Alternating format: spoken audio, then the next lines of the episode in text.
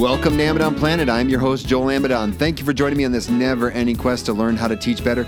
Today, on episode 81 of the podcast, is Dan Antoine. Now, Dan is the director of programs for Ingham Okoboji Lutheran Bible Camps. You may have heard me talk about Okoboji in previous episodes of this podcast. Uh, I believe when we had Nancy Bartelt on a couple times, we talked about going to camp because we would go to camp together. Um, but then also, we talked about it in the uh, episode with Eric George, where we talked about this like year of discipleship and kind of you know teaching our our kids how to be adults.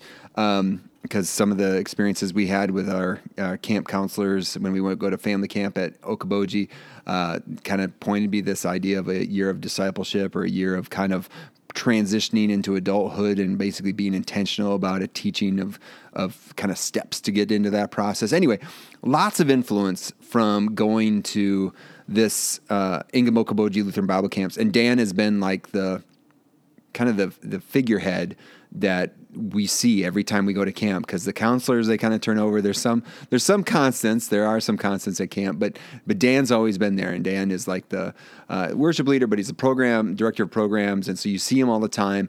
And you know you, you see like kind of like what he's in charge of and this kind of environment that he's in charge of kind of creating. And knowing what that environment has done for my family and my children and seeing you know the the people that work there and actually having family that has worked there um, it's a special place. And so you know there's and there's teaching going on there. And so wanting to like have a conversation about teaching and seeing the parallels between what they what he does as a director of programs at bible camp and what i do as a teacher of teachers here at the university of mississippi. And amidon planet is all about learning how to teach better. And i just want to have a conversation like hey what what what secret sauce have you figured out and you know what uh, how could I bring some of that into what I do here? And again, learning how to teach better doesn't have to always come from. Uh, and that's the lesson that we've seen in this podcast over and over again. Doesn't have to come from formal education spaces that are. I mean, we can. We there's lots to learn there, but there's lots to learn from other spaces as well. And so, but Dan's also what I learned in this episode is Dan's also a, a trained teacher, a trained elementary teacher. Did not know that which is again another reason why to have this podcast is excuse to have good conversations with with fun people. And Dan shares a lot of great golden nuggets in this uh, podcast episode. I'm I'm excited to share it with you. Um, also, too, you know, there'll be links at the end uh, in the show notes for this episode if you're interested in learning more about Ingham Okoboji and, and what they do at their camps and all the different programs that they have, opportunities.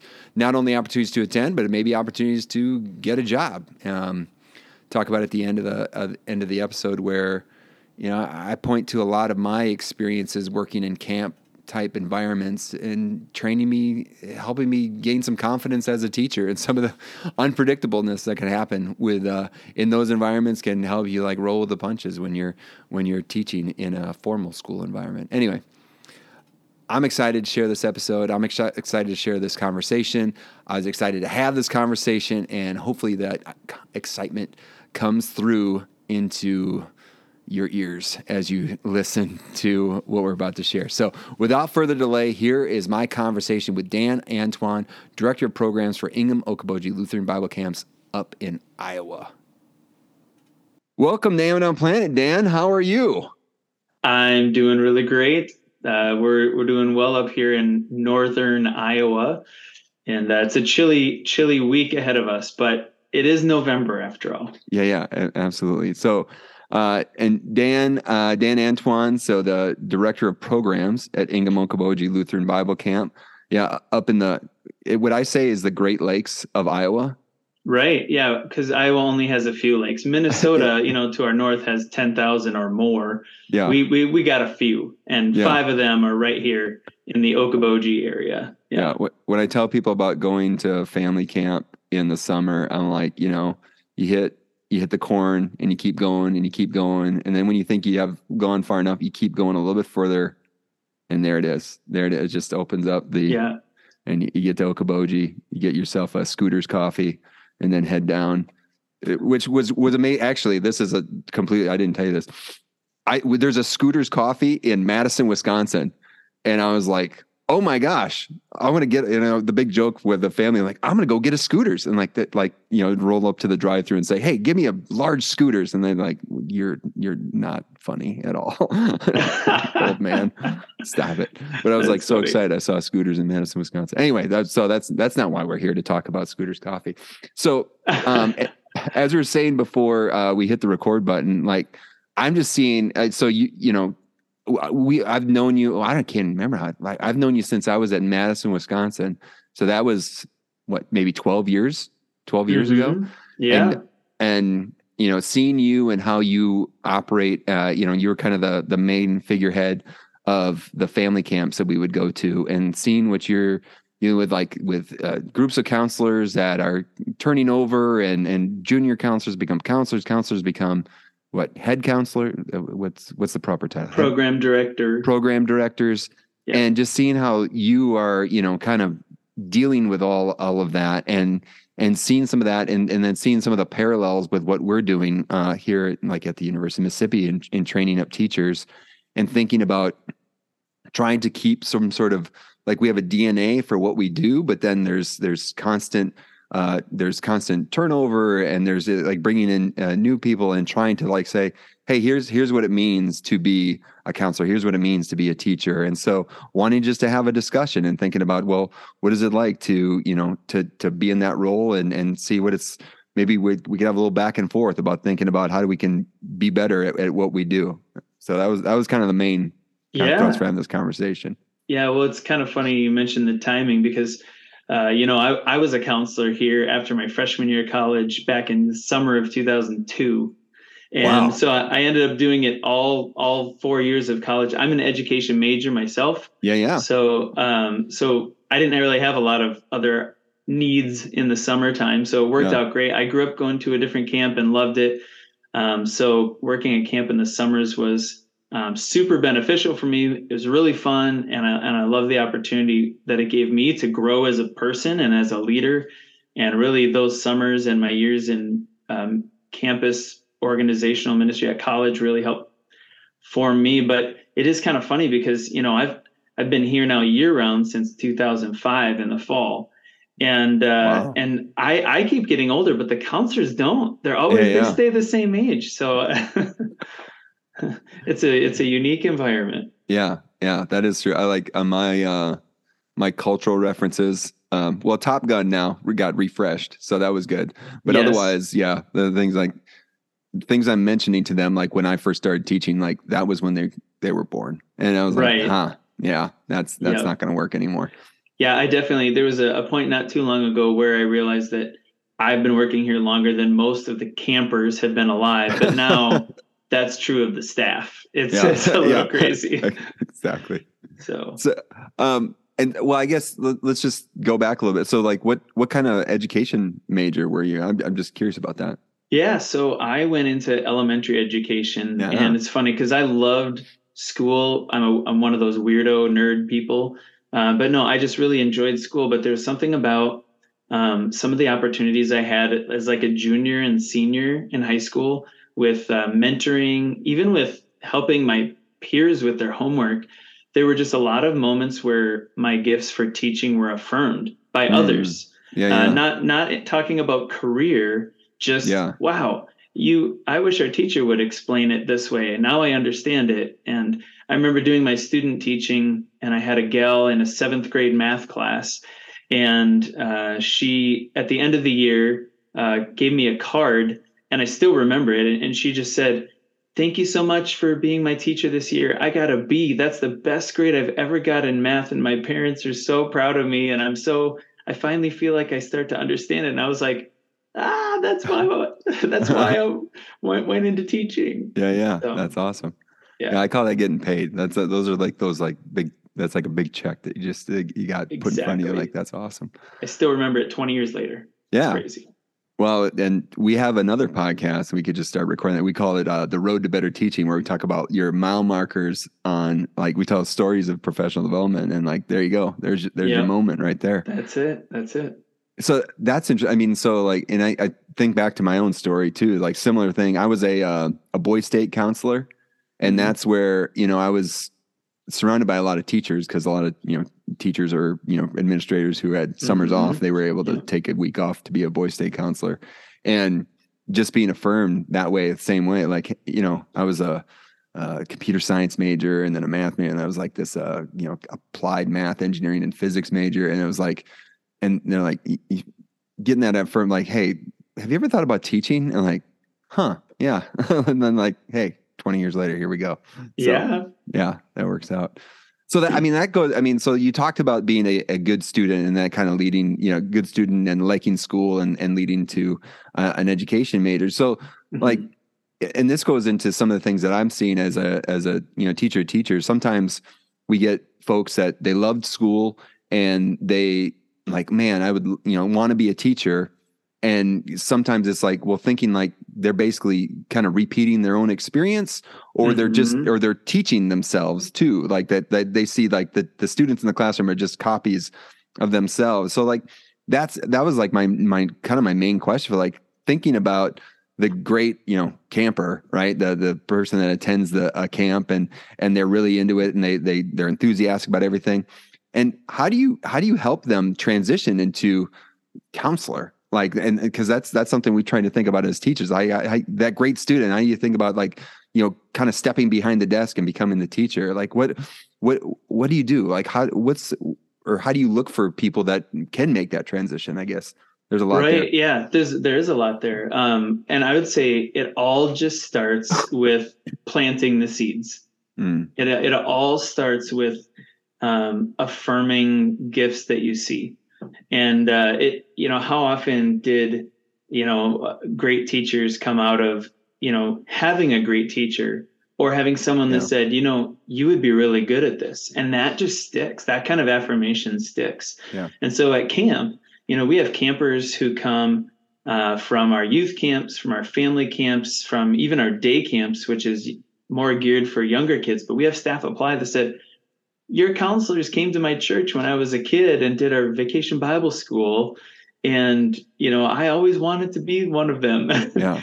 so, you know, the, the biggest thing is it starts with just affirming that idea in them, just saying, hey, you know, one day you could do this. And to hear hear a counselor that you really respect just say that to you as a as a kid, no matter what age of a kid you are. Yeah. That that means something. And so it also just gets the idea because a lot of times I think people just have the consumer mentality where it's like I'm in this for my experience and but they they don't even think like oh I could do that. In fact, that was my story for this year-round role at camp. Like I did the summer camp counselor thing. Yeah, yeah. But when I was a senior in college, the camp called me and invited me to consider working year-round at the camp.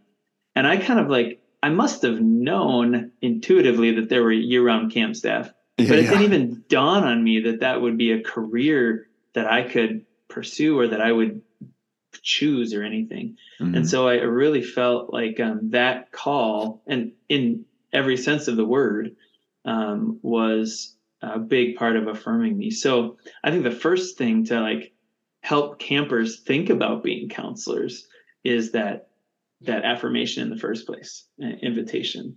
Do you so there's a lot of other ways oh, sorry. that we no, I was gonna say there's a lot of other ways that we equip staff, you know, yeah, yeah, once yeah. they get here. But yeah. Well, so I guess too, like, are you constantly talking to your current counselors about? I mean, because you know, there's a there's a time limit. I mean, um, you know, for most of them, except for you, mm-hmm. there, there's a time limit where where eventually that they're going to move on and to be like, hey, you're you're thinking about who's going to be following you like do you have that sort of mindset with with your counselors A hundred percent yep absolutely i mean the reality is that we we probably have an average of a two year stint with our staff mm-hmm. you know mm-hmm. there's there's several that just do it summer that's all they can do or the program they're in at college they really do actually have to get an internship yeah, in the yeah. summer and you mm-hmm. know so they might have one one summer with us but there's a lot that do two summers. Um, for the most part, it's like if you get here one summer and you experience it, most of the time, staff are saying, I want to come back. Sometimes it doesn't work, but they want to. And then we have a number of people that come three or four summers and, uh, and, you know, kind of average it all out. So I would say average, we have a two summer, uh, return, you know, for the staff, um, which is, which is pretty amazing. But um, we so a lot of our campers come out of that.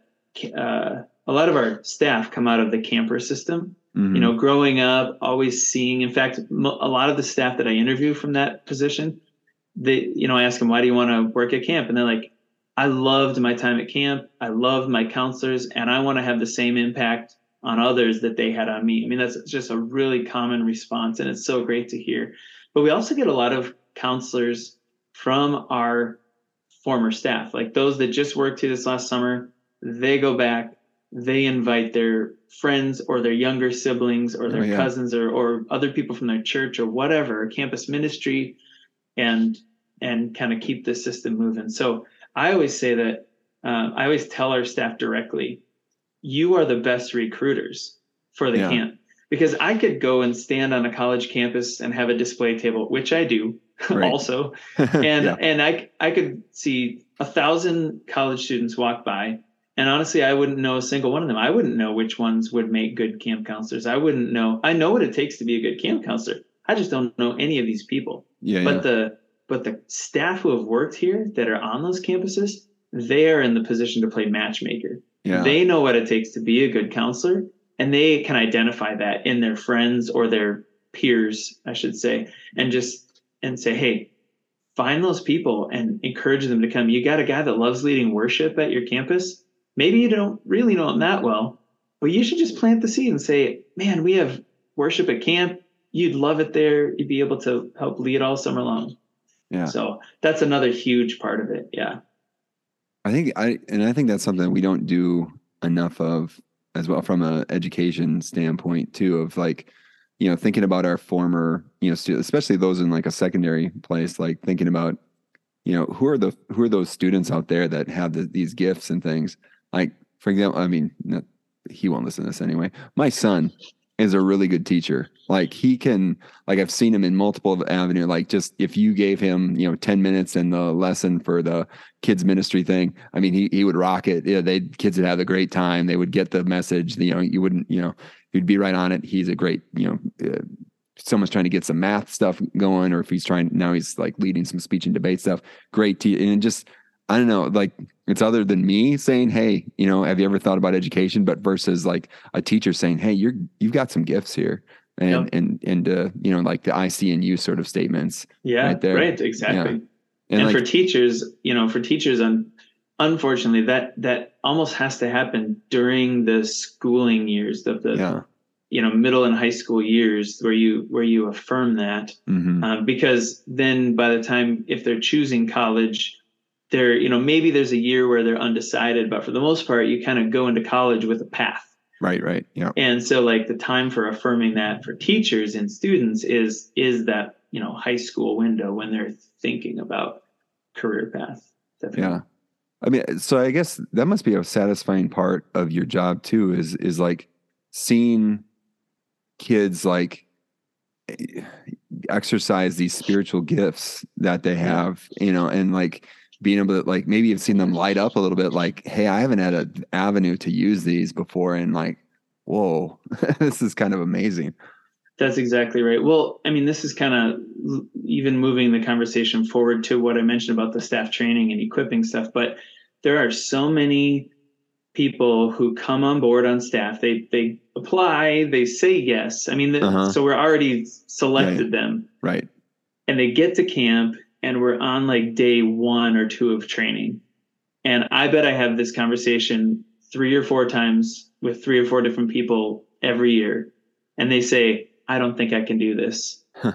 You know, they're like, I, and what they mean most of the time is I look around and I see all these people who seem to have it all together, or they yeah. know more than I do, uh-huh. or they're better at skits, or they're better at speaking in front of the people, or they're not nervous, or they you know and i just i just don't feel like i'm i have it all together. And i said well first of all i'll tell you a secret. Nobody here has it all together. Yeah. Um, yes some people are gifted at skits. That's right. just the way it is. And they they may struggle with one-on-one conversations because they don't know how to how to listen. And you might thrive in that environment. And i said plus we're just at the beginning of training. And yeah. this training is set to equip you to feel ready to to have the tools, to have the skills, to have the uh, mindset to know what's coming up. You know, right now you just said yes to a whole summer, and you really don't know what it all entails. You know a little mm-hmm. bit. You know yeah, what yeah. camp is like, probably, but but you're you're still. It's understandable that you're feeling a little overwhelmed right now, but yeah. but just press through the training. And so many times they're just like they just like you said they light up or they open up because they find the places where they really do shine. Yeah. And camp camp is amazing because you have so many opportunities for people's gifts to shine in their passions from active games to music to teaching to interpersonal you know relationships or yeah, yeah. Re- reflection times or whatever i mean there's such a variety crafts and right. waterfront stuff so it's it's a great place to watch people's gifts show up and then you affirm those gifts. Yeah. Because imagine too like part of it is you know hey there's going to be a kid that shows up that's just like you you know like that you're going to connect with and like and like they're they're maybe having the same doubts or they're you know that they're kind of wired the same way you are and like you have a chance to really you know Im- yeah. make their make their camp make, make their camp experience better. Absolutely so i mean you kind of touched on this with like you know coaching folks up but um so and you you're in a position where you're not you know, you're not just dealing with the counselor, you're dealing probably with the uh, uh, uh, program directors too. So like the those that are mm-hmm. kind of kind of the teachers of the teachers, like what I think of like so like thinking of like that second level. So how do how do you how do you work with them? Like how how are you you know helping them improve you know throughout a summer from summer to summer? Yeah, absolutely. Um, I think one of the first things that we do um, even just harkening back to the question about the transition from camper to counselor uh-huh. how do you how do you make that switch or that yeah, yeah and i think one of the first things that we try to impress upon all of our staff when they come on board is um, a mantra that has been around longer than i have and that mantra is see the need meet the need mm. and it's super simple but really the biggest change uh, from camper to counselor is not not just skills or knowledge, it's attitude.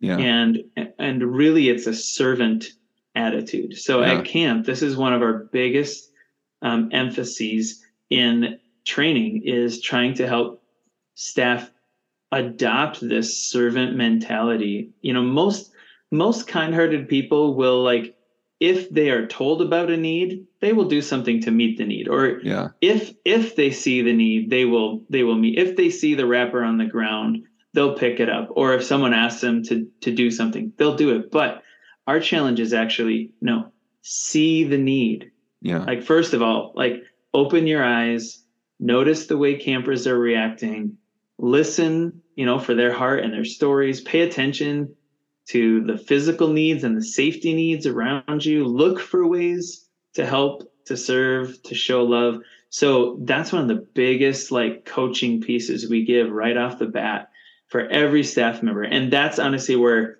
where I would say campers make the switch to counselors is when they're able to so when they're able to see that mantra and adopt it as their own and say, hey, how can I serve now?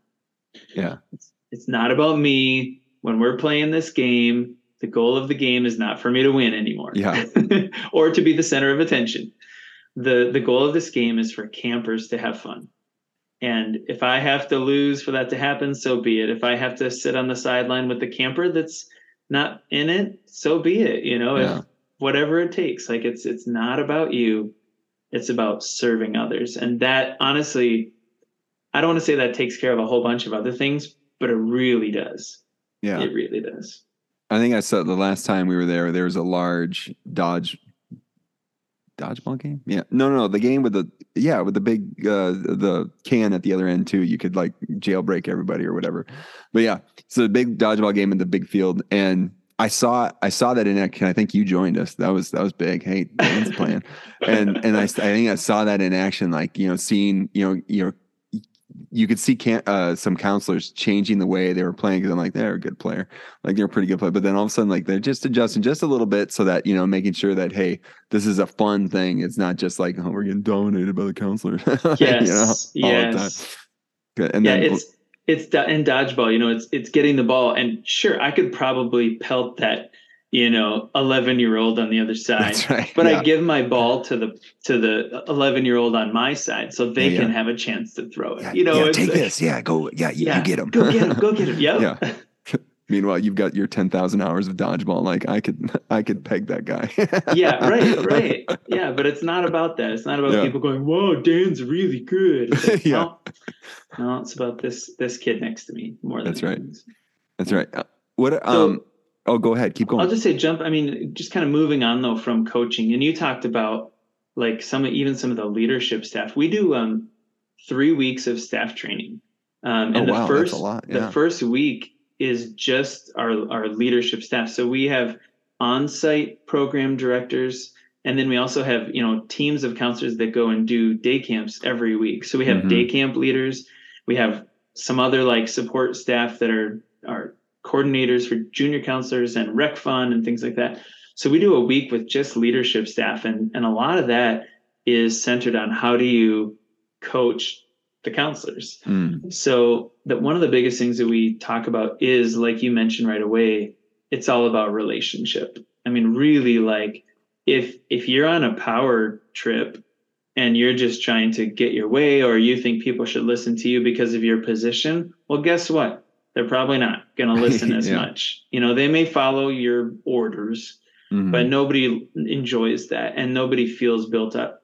But if they if they trust you and and if our leaders have that servant mentality, then then it makes all the difference. If they if if our counselors know that our leaders are for them, in fact, we actually do a training where we we talk about leadership and we we show like an upside down pyramid. Most organizational charts have like you know the executive and then yeah. the managers and mm-hmm. then the whatever the down at the bottom the grunts yeah. you know yeah. and that's how it feels you know that's how it feels and you you know the grunts are working their way up well we actually flipped that upside down mostly because jesus did he said whoever who, whoever among you would be the greatest must be the least and be a servant of all and and so we kind of say that too it's like a really good leader supports and lifts up their counselors.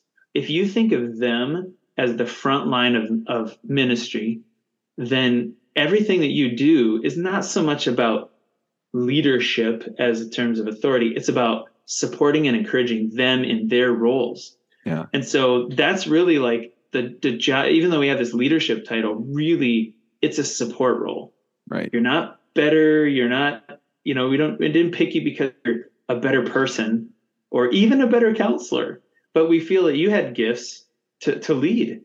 And mm-hmm. so we want you to be using your gifts and encourage the counselors to be using theirs. If, if the counselors feel like you are supporting and encouraging and equipping them, they are going to thrive.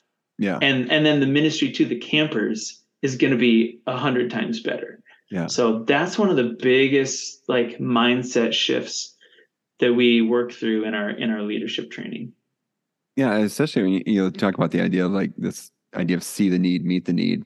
Like the you know you like can't can't be like hey here's all these needs like you're you're not seeing them because you're not that you're not you're with every family you're not with every counselor or camper like you know you can't you can't just uh, you know call on the walkie talkie like hey meet these needs like you don't yeah. know because uh, that's what yeah it has to be um has to be that way and then also too i love that you're you're talking about like um we have the greatest example with with jesus and like you know i always talk about like we're we do a lot of education research and a lot of times we're coming up with like hey work in groups use context like you know like let let people struggle a little bit like help you know yep. like hey it took 2000 years for us to figure out like hey he, he he's a pretty good he example actually knew some things yeah, yeah. yeah. exactly yeah well even what you said um something about making mistakes like don't be that's one of our biggest things is like we there's a lot of room for failure mm-hmm. at camp not not in the big macro ways you know we have our yeah. system set up here it's it's really hard to to do that you have to try almost you know um but but like so you give a share up front with people and it's not, you know, Billy Graham. Okay, yeah. no problem. Okay. Like, but you're, you're trying it, you're doing it and you're supported in it. And it's just one of the most um, I think, nurturing environments for trying, yeah. trying new things. Okay, so maybe you didn't do theater in high school, and here you're in a skit. it's way out of your comfort zone. And guess what? There are people that love this stuff, and they help, and they kind of carry the skit, and you're along for the ride. Or uh, like music is a good example. So I lead our our worship band at Okoboji, and like I could lead with just myself and a guitar. Okay, it would be fine. Yeah. It would be better if other people joined and added a keyboard and drums and other singers and a bass guitar and yeah. whatever. And you know, it's okay if they're not an all-star keyboard player. You know, I, I want to help teach them some of the basics so they can play along. But by the end of the summer, they're going to be much more confident in yeah, yeah. playing keyboard. And that's my story with guitar. Even my first summer as a counselor, we had like six counselors playing guitar at campfires and you know two of them were really good and they were the leaders of course and they they led all the songs and the rest of us just kind of stood around and played along yeah and if i messed up it didn't matter nobody right. knew and yeah. i could just start playing again when i figured it out and yeah but by the end of the summer i was confident enough to like lead the worship at a day camp or at a campfire and just a great leadership uh, nurturing environment nice yeah, that's awesome. Yeah, and just it's like given, given space for people to play a little bit. Yeah. You know, that's that's good. That's good. Um, so what is the best thing you got going right now uh, that you're doing right now, either with your um, you know processes or practices or at at at camp? Um, that's really hard. We uh, we have a lot of great programs and it's hard to say one of them is you know the best thing um, we we run six weeks of family camp every summer at okoboji where the whole family comes from sunday to friday for vacation.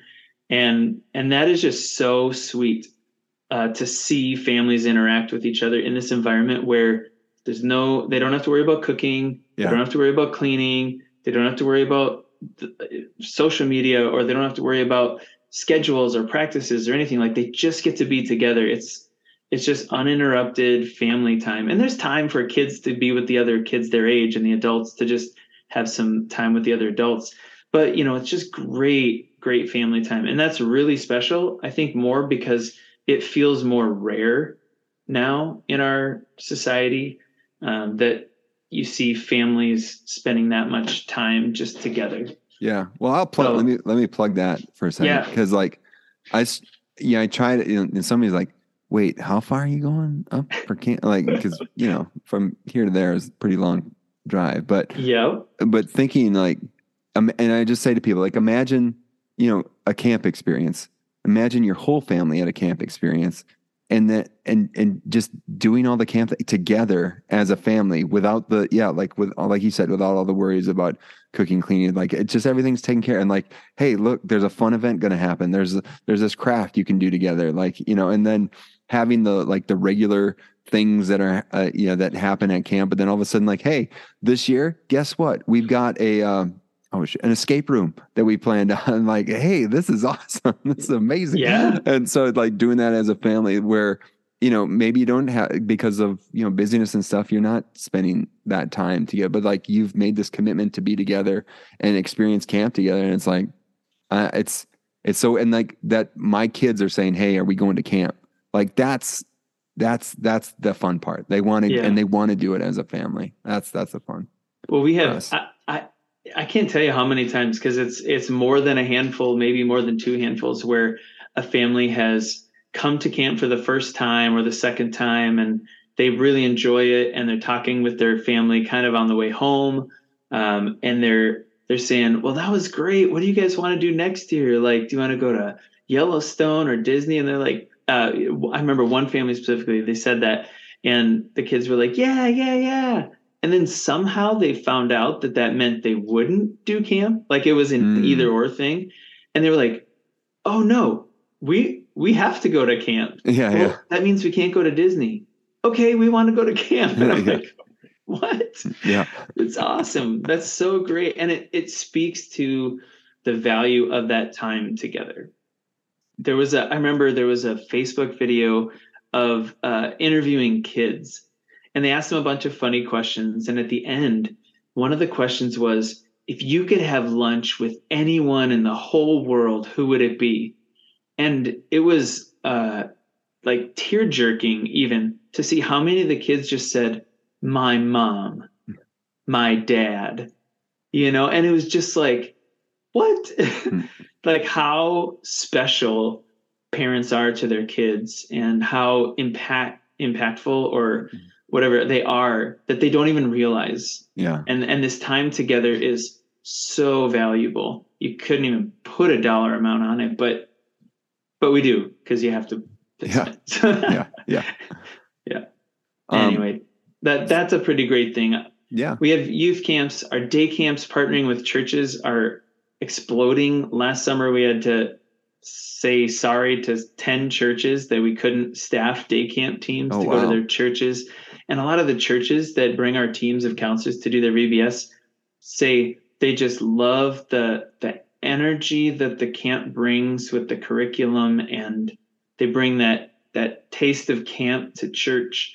Um, so they love that too. And we have a lot of great programs throughout the year, even for just for adults. Yeah, that are really exciting. I, for me personally, I think what we were talking about at the beginning is one of the most exciting things for me is watching young adults come into camp and just gain this whole new sense of identity of who they are as Christians and who they are in their own skin, like their gifts and talents and and they meet some really solid friends yeah. that often are lifelong friends um, and watching them grow up um, to to be involved in the church, whether it's in ministry jobs or whether it's as a parent that's willing to teach Sunday school or be a mm-hmm. confirmation leader or whatever.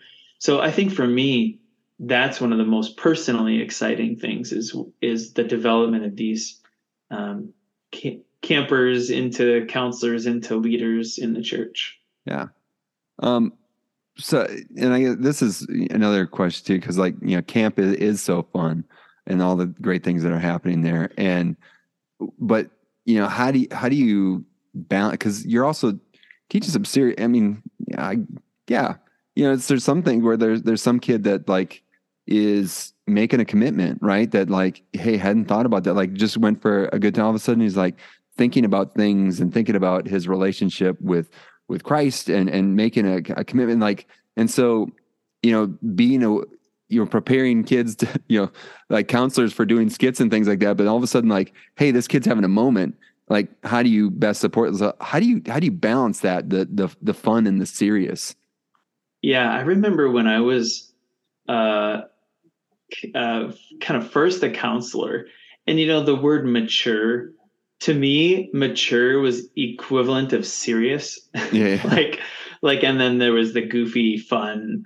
uh, you know, yeah. and, and, so like, oh, grow up or, you know, get much more mature. But I think my definition of mature um, changed at camp hmm. to be something like being mature is is knowing when to be fun and silly and knowing when to be serious if you want to use that word yeah as as a as an opposite but the thing about camp is it's all of both of those things like it's that you can't really uh, separate them. Yeah, sure. In the schedule, like there's going to be the games and activities where we run around and chase kids with socks, you know, and tag them and yeah.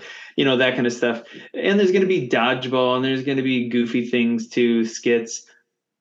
But and there's going to be some what you call serious moments, the drama that we watch, yeah, and yeah. the mess, the messages that are shared, and the Bible studies that are there, and and I think um, one of the things that makes camp so meaningful is that it has all of both of those things in a day. It's the unfortunate thing, you know, I'm thinking church world. Yeah. When you have kids in Sunday school, you have them for 45 minutes, you know, on a Sunday morning, and you have a lesson that you're trying to get through. And so that's really what Sunday school is, is even by nature of the name, like yeah, Sunday yeah. school. It's like cool. coming to learn as if learning was the ultimate goal. And and even in church sometimes there can just be this it's serious so yeah, yeah. you get this you get this mentality that you go to church you got to sit and listen and then you got to sit and worship and listen and then you go home and then it's kind of a disconnect but at camp all the worlds come together and in fact our core values you know um, are a big part of shaping our camp experience. And one of them is playful loving christian community. Yeah. Like we want kids to have fun. And so much brain research has been done about how um, you know the direction that the brain processes things. Yeah. And uh, the first thing that has to be addressed is this safety like mm-hmm. fight or flight response. Yeah, yeah. And is so we always say safety is the most important thing. You might think it's jesus but you know at camp right? But actually safety is the most important because if that's not there nothing you say in bible study is going to matter. They're going to still be this like am i safe? Yeah, yeah, and then yeah. and that also goes kind of the sense of belonging. You know like it's like emotionally safe. Do they feel like they're connected mm-hmm. to the community? So that's that's what we talk about with our counselors first the campers have to be safe and feel safe and secondly they have to feel connected like emotionally safe in this place then you start to get into the part of your brain where you can process ideas and thoughts and Bible studies and, and identity stuff and reflect. And so much of that safety comes through play. Yeah. The relational safety, the sense of belonging. Hmm. Man, Sunday school teachers, eh, youth leaders, they might at best get like two hours a week with their kids, you know, maybe a Sunday, maybe a Wednesday, you know, maybe a lock in, which adds more. But when you add that up over the span of a year, it's like a little over 100 hours.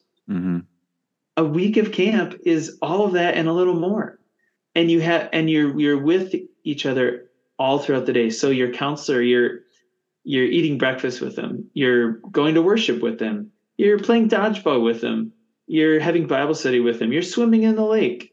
You're brushing your teeth you know? Yeah, yeah, yeah. it's like so a counselor cannot fake it for 24 hours a day 6 days in a row. Right. And so so we tell them, don't even try.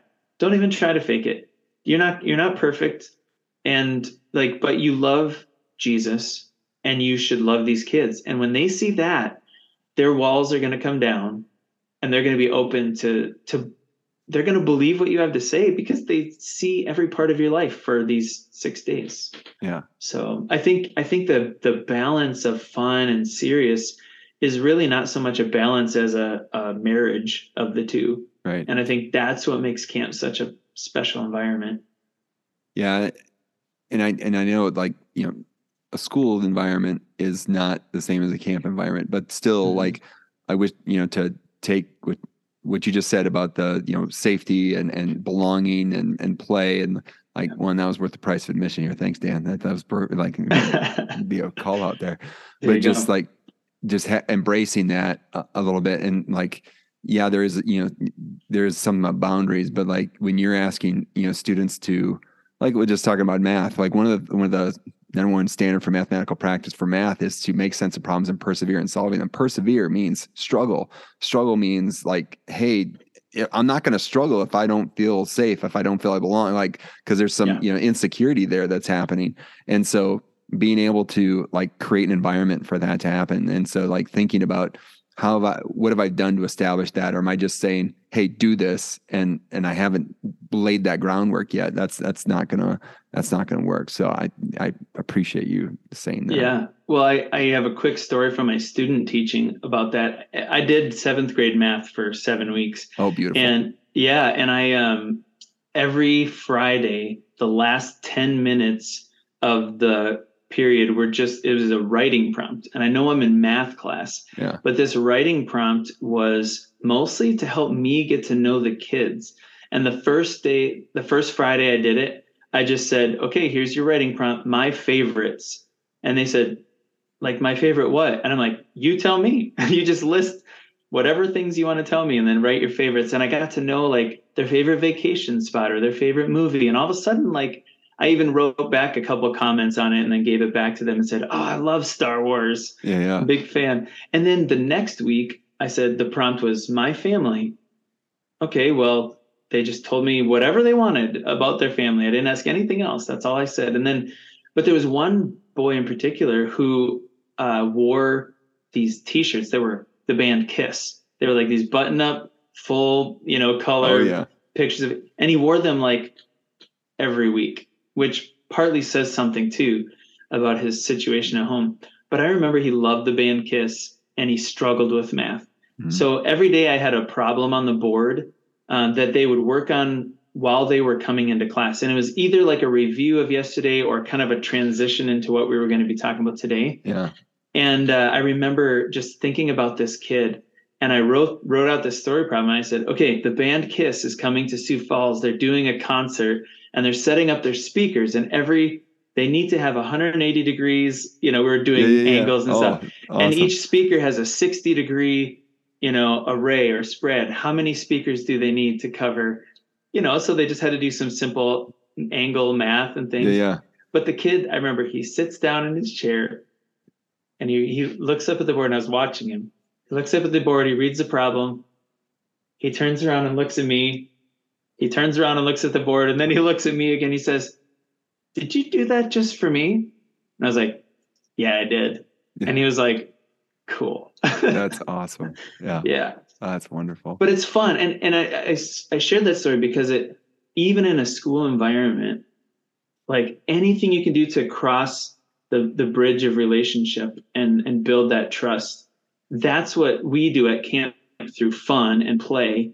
You know, at school, there's a little bit of that at recess or PE or whatever, but for the most part, like that happens in the classroom. And and frankly, it is important to make the most of the time you have in the classroom. Yeah, yeah. For education, but anything you can do to build that relationship of trust is going to help those walls come down and those kids feel safe, and then they're going to be more open to to learn. Yeah, yeah. I, I thought that, that that's that's pretty good.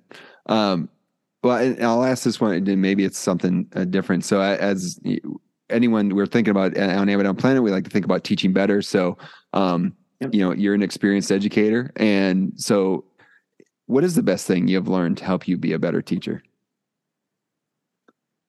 Um, pro- you know, honestly, I probably jumped the gun on what I shared before, but that's oh, that's okay. Um, that's probably the biggest thing is yeah. is uh, the the relationships and when I, I remember being an education major working on staff in the summers, and uh, you know, I would learn a lot of the theories in school, yeah. but at camp, I would learn what works. Yeah. like I was able to just be with the kids and, you know, like uh, simple things like attention getters. Okay. So you're in a classroom yeah. and, you know, you got the classic turn off the lights if the kids are being too loud. Yeah. And then tell them to quiet down. Or you put marks on the chalkboard and if they get too many marks they don't get a sticker or they don't get to go to reset i mean pun- yeah. that kind of stuff you know and at camp um, learning a little technique of like if you can hear my voice clap once and then the four people around you will clap and then everyone kind of stops and turns like why are yeah. all these people oh and all of a sudden you have their attention you never had to yell you That's never right. had to put them down but a lot of it's just practical things that helped me um, engage with people. Yeah. It wasn't so much the teaching theories or things like that, but it was it was the at camp it really helped me to to see how to work with people and value people. And the content will come, you know, yeah. and you're gonna as a teacher, I know you have to scaffold all over the place to get this whole classroom of kids that's all across the spectrum and you're supposed to teach this one thing and, and so you're going to have to spend time more with one kid than another and might not seem fair but you know you want to be equitable in what you do. You want to help, help everyone have the best chance of success. Yeah. Well and i'm i'm going to throw one back at you. I think one of the, you know i've learned a lot of things and actually the um, camp has been a, a, topic on this podcast more than once. I mean um, even talking about we were talking about uh, i think one of our counselors at family camp, Taylor, I think his name is Taylor, like talked about this like year of discipleship he did. And so like I've done that where we're in the pro I did that with my oldest and now with Noah and going through that with Annie and I'll be doing it with Jack. Just like, you know, kind of like that was like like, hey, that's a this this is a pretty good kid. I'm, I'm like, I'm gonna do something like that because like he's he's turned out well. Um, yeah.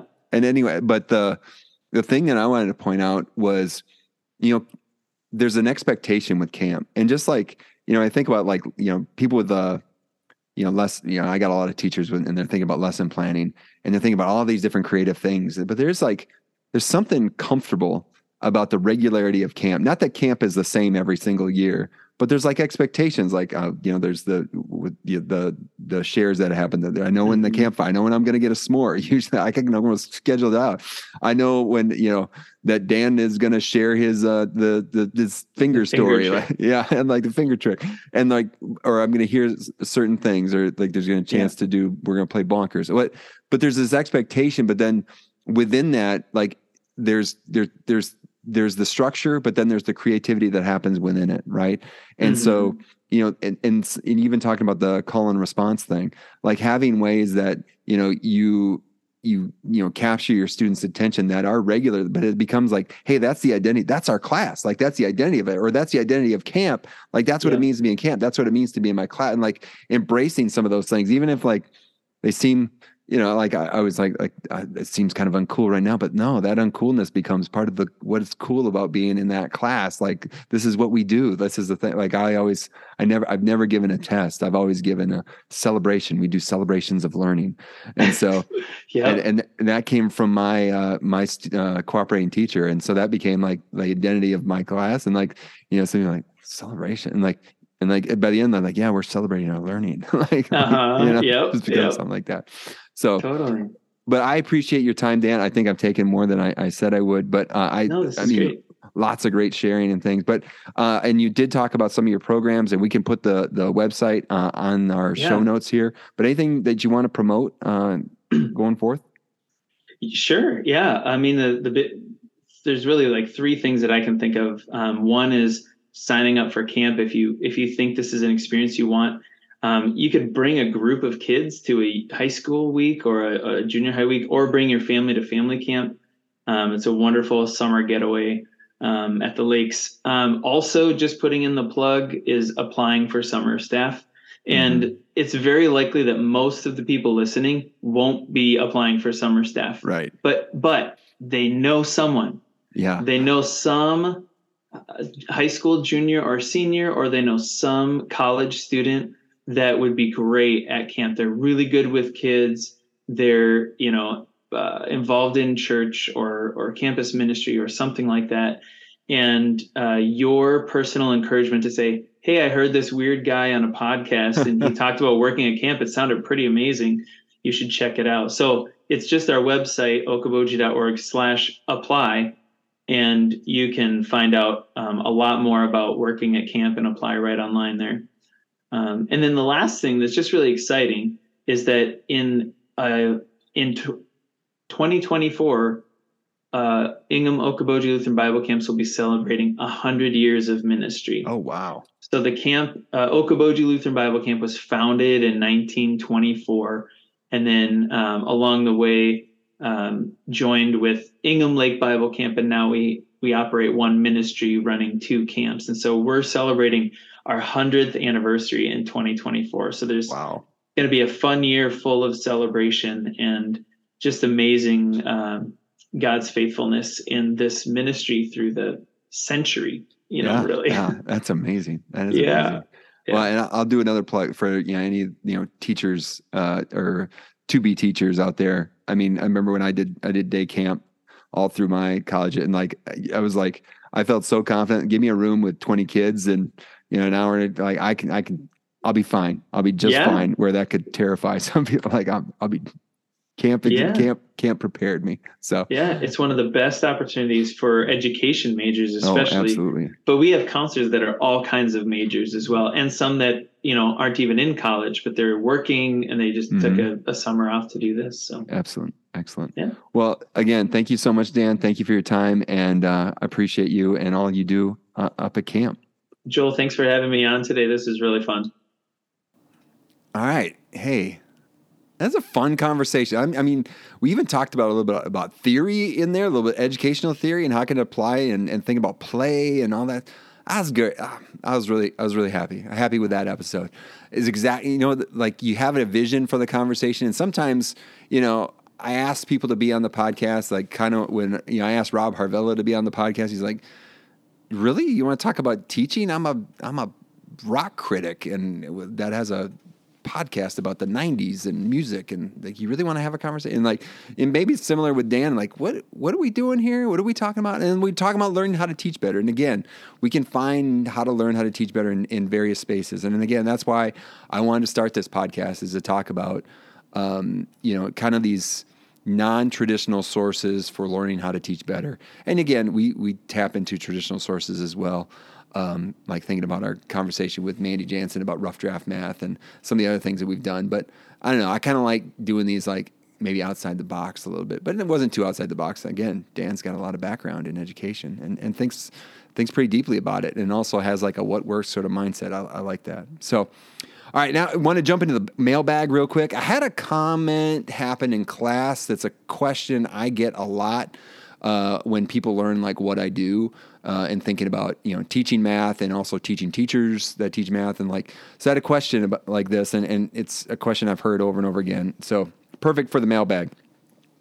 And this also goes for you know folks that are entering into uh, you know young kids that are entering in elementary school and you get like I don't understand this math and so uh, question I get often is something to this effect is does it matter how my kid solves a math problem?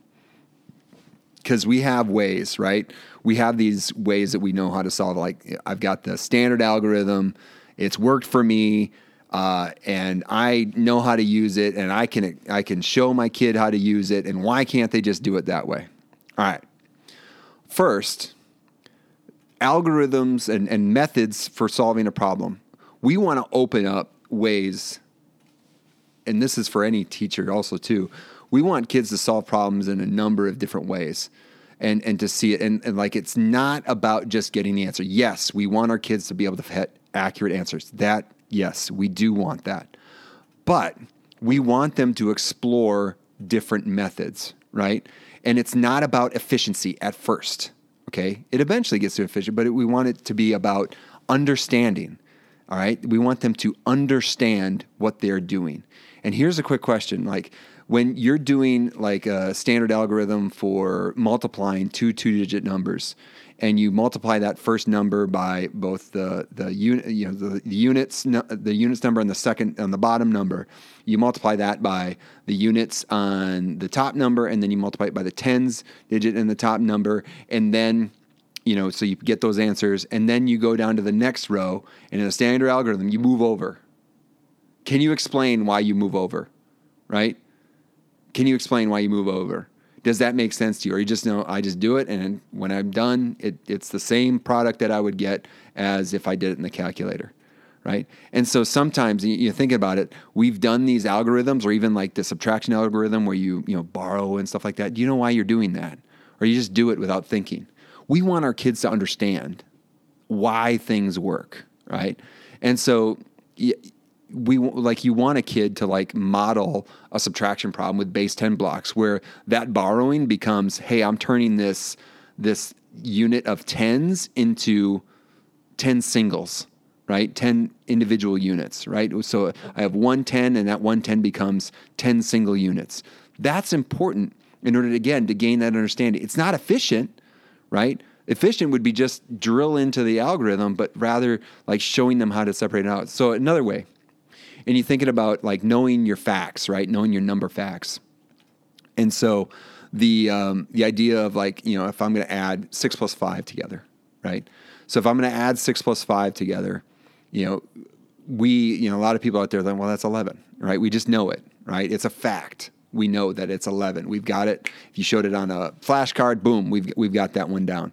So for a kid that's just learning what it means to add, if you showed them a flashcard or just learning to add, not only just learning to add, but just learning numerals and thinking that the numeral six, right, is some made up symbol that represents a quantity of six things, right?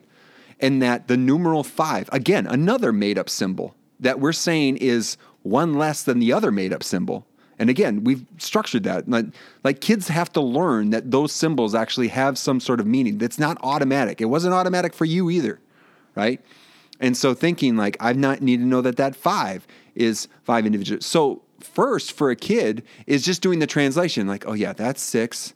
That's that six means six individual units. They might count it out, count out six things like six counters, six chips, right, or six uh, whatever blocks. They count that out and they see the five and they count out the five. And then they push those things together and then they count them out again. And just counting is another skill where there's, I got to know the n- names, right? These made up names that we've created, right? So one, two, three, those are all made up names. And we need to know that those are connected to a quantity. And so I need to know the names. I need to know one to one correspondence. So when I point to one or touch one, that I've counted it, it's been counted. So I slide it maybe. So I've got that. And then I also have to know cardinality that when whatever the one I stop at, so I stop at 11, you know, I've counted each of them. I slid them over maybe to make sure I know that they're counted. I know that when I start the slid, slide the last one over, it's 11. That I've that 11 is how many items that I have, and that that quantity of 11 items represents the word 11, but then also represents the symbol for 11, which would be the two numerals 1 1, right? For 110 and one single, right? Or one unit. So there's a lot there, right? So that's one thing, one way to do it. That's a that's called direct modeling. Another way to do it would be to maybe count on, right? So if I'm adding uh, five plus six, I might say, okay, I know I've got five in my head. I got five, and then so maybe I count out, you know, six objects. Like, okay, five. And then I go, you know, six, seven, you know, so I'm counting on the six beyond my five. So six, seven, eight, nine, ten, eleven. So I'm, I'm, I'm sliding things on the desk that you can't see, but just imagine that. So I'm counting on, right? I'm counting on from the, so if I'm five plus six, I'm counting on from the first number I heard. Oh, I heard five. I got five in my head. Now I'm counting on six. Now, a one level of sophistication beyond that. So we've got direct modeling where we count out them all, put them together, count them all out after that. That's one level of sophistication. Another level could be to count on from the first number. Another level of sophistication could be like the kid's like, ooh, six is bigger than five. So I'm going to start with the bigger number, six, and then count on five from there. And then I can use my counter that I have with me at all times, my right hand, and so I know I'm going to add five more onto six. So I got six in my head. All right, seven, and I'm pointing each of my fingers, eight, nine, 10, 11, right? So do that.